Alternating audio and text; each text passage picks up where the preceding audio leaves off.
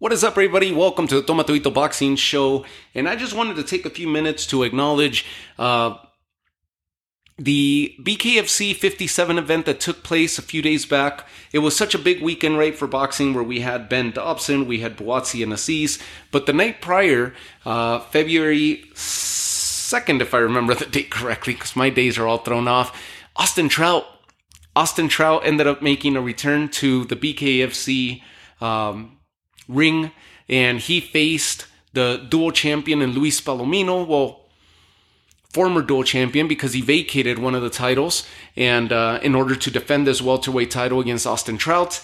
And uh, and this fight took place at the in Hollywood, Florida, at the Hard Rock, the Seminole Hard Rock Hotel and Casino out there, and this was the highest sold out or the highest gate revenue for that venue in their history of hosting promotional companies, different promotional companies, different events.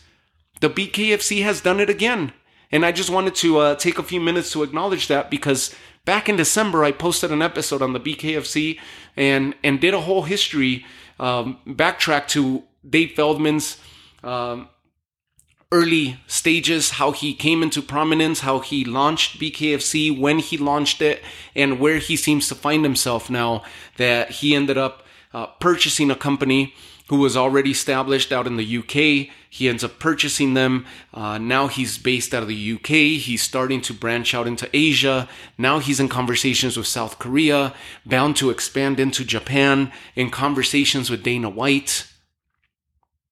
And this is all after the BKFC 50, 50, 56 event that took place in December between Mike Perry and Eddie Alvarez, which at that point, Dave Feldman and the BKFC had experienced, at that event, they experienced their highest gate revenue.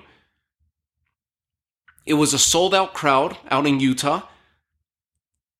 It was their biggest event to date with 6,000 plus in attendance. And now they move over to this event. One event later, BKFC 57.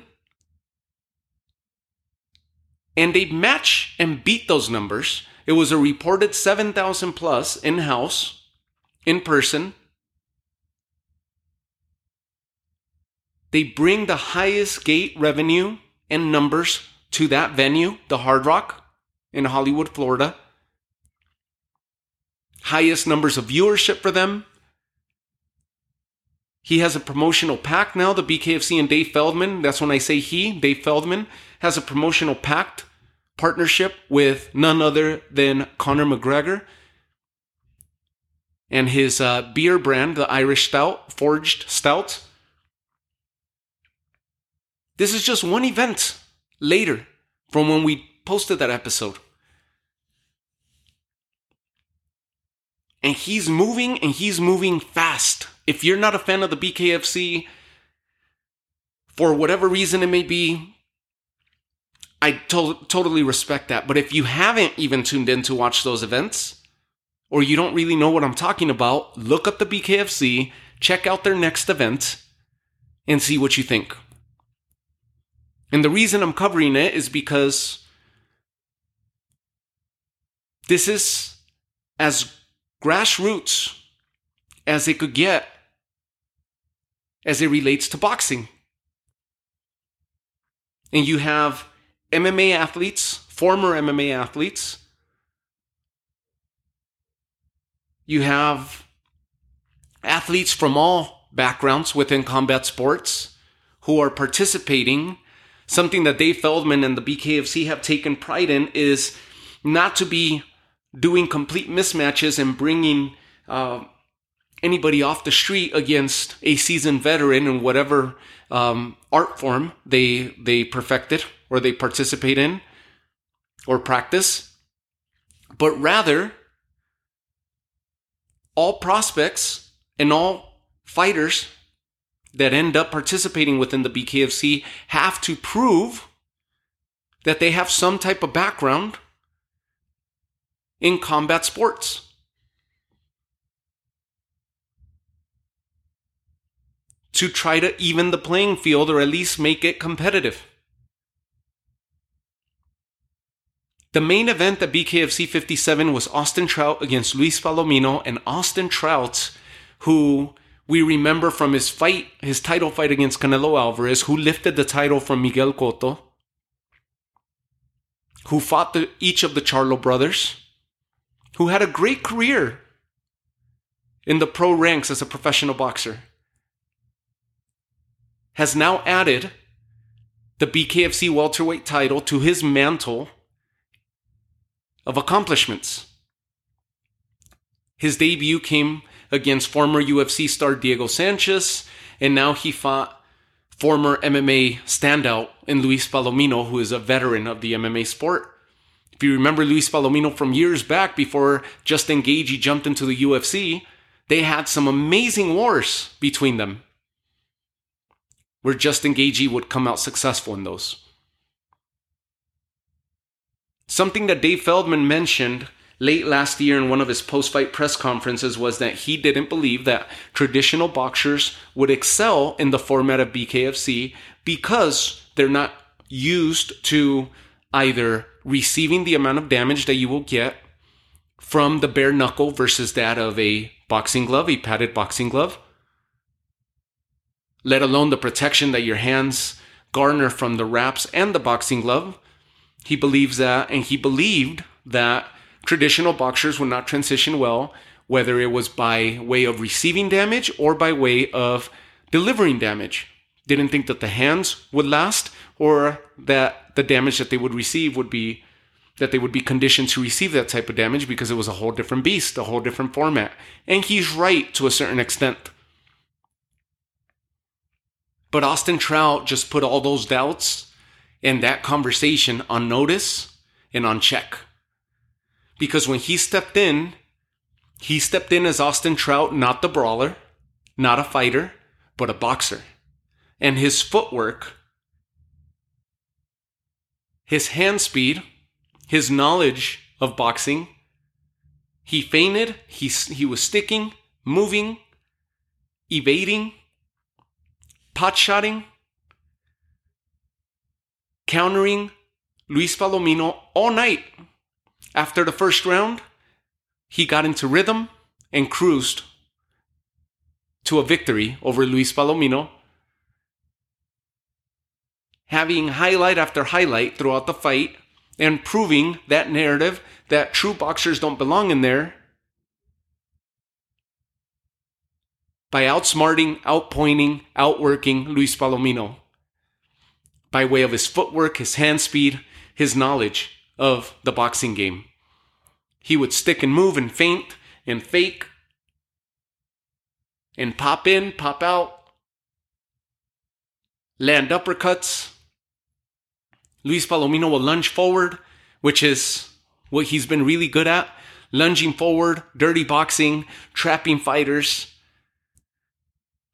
Austin Trout was not there.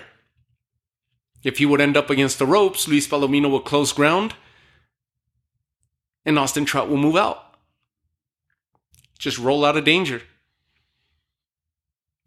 And boxing excelled, and we have a former boxing great, former boxing champion within the pro ranks. Add an accomplishment to his record, to his decorated record, and now he's a BKFC welterweight champion. Congratulations to Austin Trout, the New Mexican native. Congratulations to the BKFC for setting yet another record and continue their ascension into what is Dave Feldman's goal to be the second biggest promotional company in the world, second to the UFC. And he's acknowledged that, and that's his goal to be second He's not trying to take over the UFC. He's just trying to become second and be in the company of. And he's doing it. And he's moving fast. So congrats to the BKFC. I just wanted to do a quick episode on that. If you haven't checked them out, check them out. If it's just not for you, then I could definitely respect that. And we continue on with the sport that we love so much, with it, which is boxing and uh, and there's so many many big fights that are starting to get signed, and uh, and it's already been such a great year with uh, just about five weeks in this 2024 calendar year. many, many great fights that are slated to take place uh, this first portion of the year, this first half of the year that are already signed and uh, and scheduled. The BKFC is doing big things. Check them out. If you have no idea what I'm talking about, then you owe it to yourself. Go check it out. It's entertaining as hell. And I really think you'll love it. A whole different format. If you're going into it thinking it's a boxing matchup, it's not. If you think it's a brawl or a street fight, it's not. But it's a combination of a little bit of everything that you get with some strategy. And you start pulling for these fighters like Austin Trout who are inflicting their styles and their experience on other other practices within combat sports, other art forms within martial arts, and the stand up game.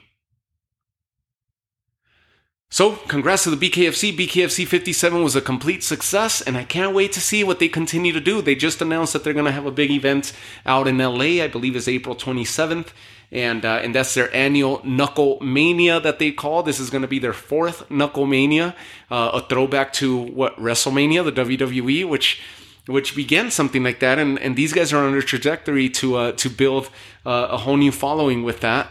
Uh, it's Knucklemania seems to be where they throw anybody who's everybody with some added surprises and guest appearances and guest fighters, and uh, and they've been doing great at those. And this is the fourth uh, installment of that Knucklemania, and it's going to be uh, taking place in Los Angeles, California, which is a new market for the BKFC that they're breaking ground in as well. So that's bound to be another huge event for them. Um, congrats to the BKFC, and uh, and well, I'll leave you guys with that. I'll check you guys out on the next episode. Many more great episodes to come, and great fights that we got to cover and uh, and review. And uh, and thank you again for all the continued love and support. Heck out.